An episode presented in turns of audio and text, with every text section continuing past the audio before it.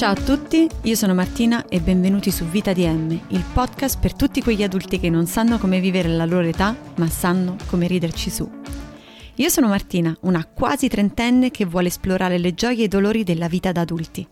Nella vita offline mi occupo di creatività e tendenze per una grossa azienda di tecnologia e nel tempo libero faccio un po' di stand-up comedy. In questo podcast cercherò di unire il mio interesse per le tendenze e i cambiamenti del mondo con la mia irrefrenabile voglia di sparare cavolate.